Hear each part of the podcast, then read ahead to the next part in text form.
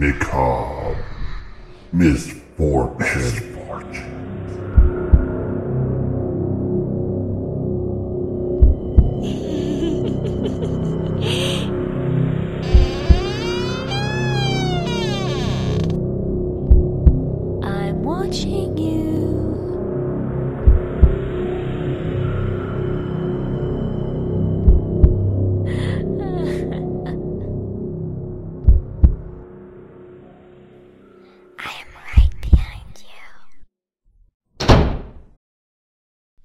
Hey guys, welcome to episode 36 of Macabre Misfortunes. Hey, Tracy, this What? is a story that you will not about believe. a man named Jazz, poor mountain. Oh, sorry. Sorry. Say, I want to tell you about a story about a man named Jazz. Are you done? Yeah. All right. Sorry. This is a story that you're not going to believe. And by the end, you'll be upset and frustrated and probably a little bit pissed off. Oh, great. So I'm going to have a toot after this story. Well, this is going to gonna go along on along with the lines of the couple of stories that we've done in the past. Uh, remember the lady that fell through the walls in between the two walls, and then the lady that got trapped in the closet. Yeah. This kind of goes along that lines, except there's a level of incompetency here that just really puts this story over the top. So we're going to talk about what happened to Bernard Gore. He was a 71 year old retired barber from Tasmania. Okay.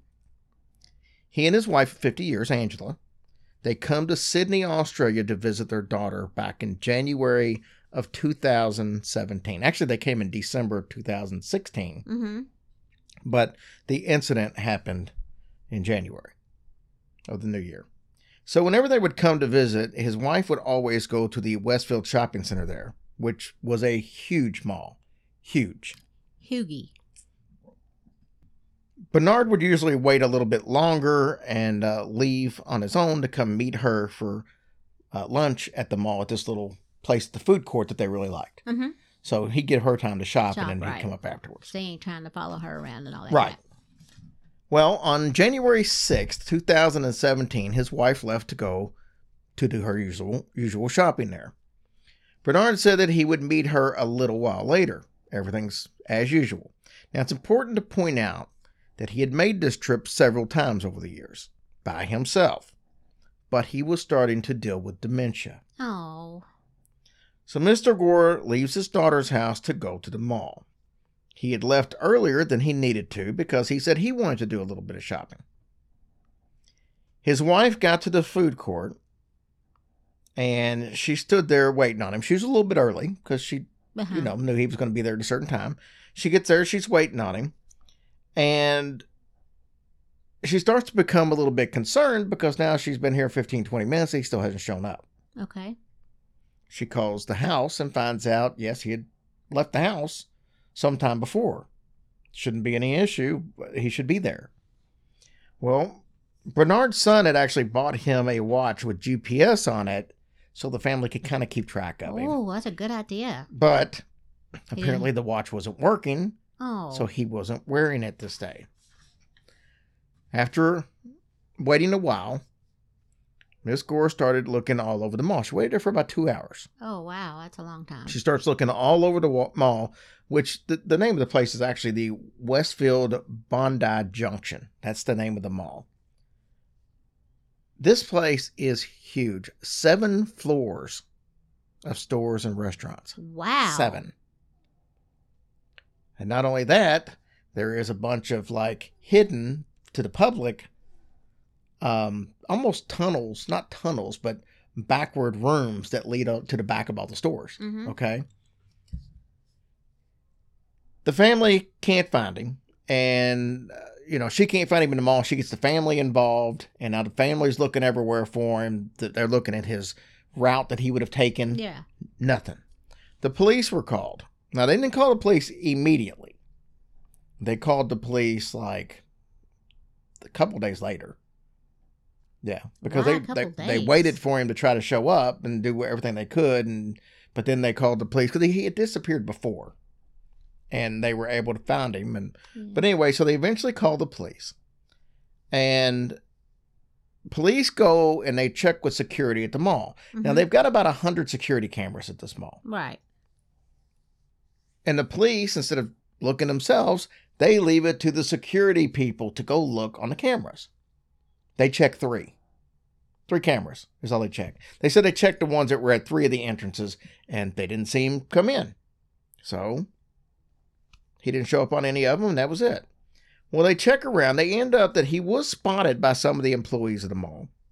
One of them said that he seemed a bit confused, but like we said, he didn't show up on any of the three cameras the security guards had, so they assumed he never made it to the mall. The family searched for him for three weeks. And we have to take a quick break from our sponsor, and I'll tell you what happened afterwards with their search. Okay. All right. Tracy, we're going to fast forward to January 27th. This is three weeks after his appearance. Remember, he disappeared on the 6th. Yep. A maintenance worker for the mall was doing some work in a very extensive fire stairway and halls that run behind the stores of the malls. I told you there was a bunch of uh, them. But, yeah. There's about eight miles of this. No kidding. Eight miles. Dag on it. And by the way, this area has been described as somewhat of a maze with many sets of fire doors. He's in there at 8 a.m., maintenance guy is, and he's doing some work. He looks down the hall and he sees something that he assumes is a piece of equipment. And he's thinking, well, that's odd place for a piece of equipment to be. Mhm. So he goes down there to take a chance, take a look at it and see what's going on, and he finds Bernard Gore partially decomposed, slumped over in the floor. Oh, Bernard. He had apparently been sitting in that chair that was beside him when he passed away and fell over. Oh my goodness. Okay, so let's get into how the hell did this happen.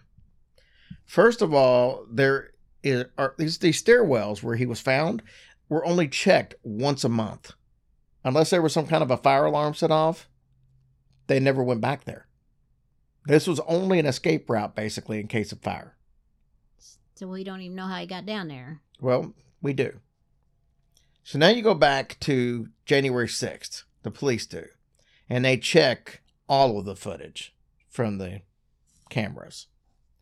They see Bernard Gore walk past several shops on the outside of Westfield Bondi Junction before he actually came into the mall. So yes, he did come to the mall that day. He walked in the mall and but they just didn't check enough cameras to see it. At this point, he's seen heading up to the fourth floor and he went through fire escape door L407 at 12:50 p.m. There is no CCTV footage of him after he entered the stairwell because they don't have cameras back there. Mm-hmm. His white hat was found in the stairwell along with his handkerchief, dentures, a men's watch, a black comb, a glasses case, and a $5 bill. Oh. So you're probably thinking, even with some dementia issues, couldn't he still probably find his way out? Well, the door he initially went through, once it shut, it was locked, and there was no way to open it from the inside.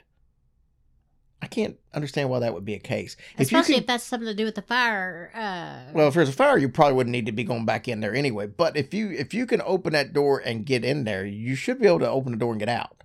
Well, you should be, yes. Not. Well, I still don't understand why they don't have cameras just for that reason. Right. Like, but not like if somebody homeless or something try to go in there for shelter, even. Right. So he goes in there, the door locks. But there were actually some doors that he could get out along that way. But oh, like he, I like he I, didn't try. well, it's like I said earlier, it's like a maze in there. Yeah. If you there's there were employees that said you if you didn't have to go back like the maintenance workers, if you didn't have to go back there all the time, it would be very easy to get lost and very Mhm. easy to not, to not know which doors opens and which ones did. Yeah. This is a 71 year old man Yeah. with the onset of dementia. So think about this. As Mr. Gore was trapped inside, thousands of people were in that mall walking past him every day. and he had no way of reaching out to him. Forensics concluded that he had been dead for approximately two weeks when he was found. Therefore, he had lived trapped in that stairwell for about a week with no food, water, and thoroughly confused. This is heartbreaking. Obviously, police and the security guards completely botched this search. Well, apparently. So I hope they did something to them for not checking. Coroner said that inadequate search techniques and weak communication impeded efforts to locate Bernard Gore. They also said, or he also stated that distress that Bernard must have felt after 12:50 p.m. on January 6, 2017, and the uncertainty and anguish his family must have felt those hours, days, and weeks that followed is unimaginable. It is hoped that the shortcomings that have been identified as part of this process and the lessons have been learned by the individuals and organizations involved in the attempts to find Bernard. And the recommendations that have been made following this inquest will mitigate the possibilities of another family having to endure such a tragedy. I mean, that is so horrible, and it could have been avoided. Absolutely. And that's just unacceptable. Well, since this incident, there have been many changes, uh, basically instituted as to how they handle mall security and missing person searches. Yeah, like don't give up after an hour.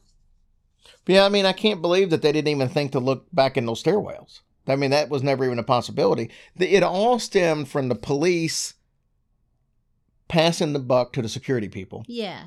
And then them only checking three cam. Why would you only check three cameras? I mean, I understand what they were doing. They were just basically checking the what they thought were the Main three main entrance, yeah. entrances. Right.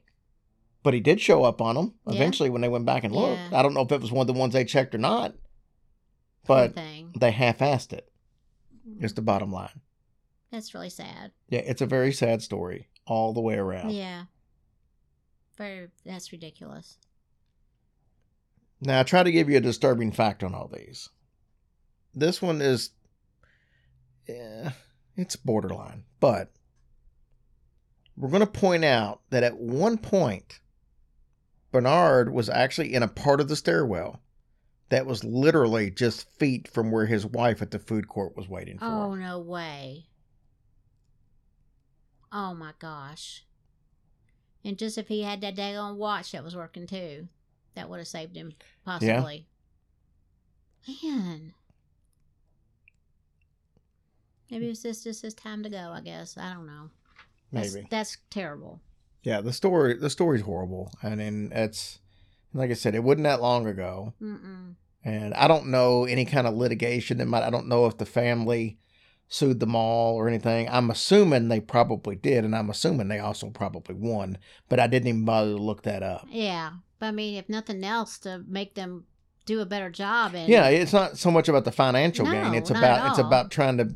Sometimes you got to hit a big company in the wallet yeah. to make them do what they need to do. And then that's terrible on top of that. You know? And unfortunately, in, in this world, there's a lot of people with dementia. And that, to me, that is the saddest disease there is to me.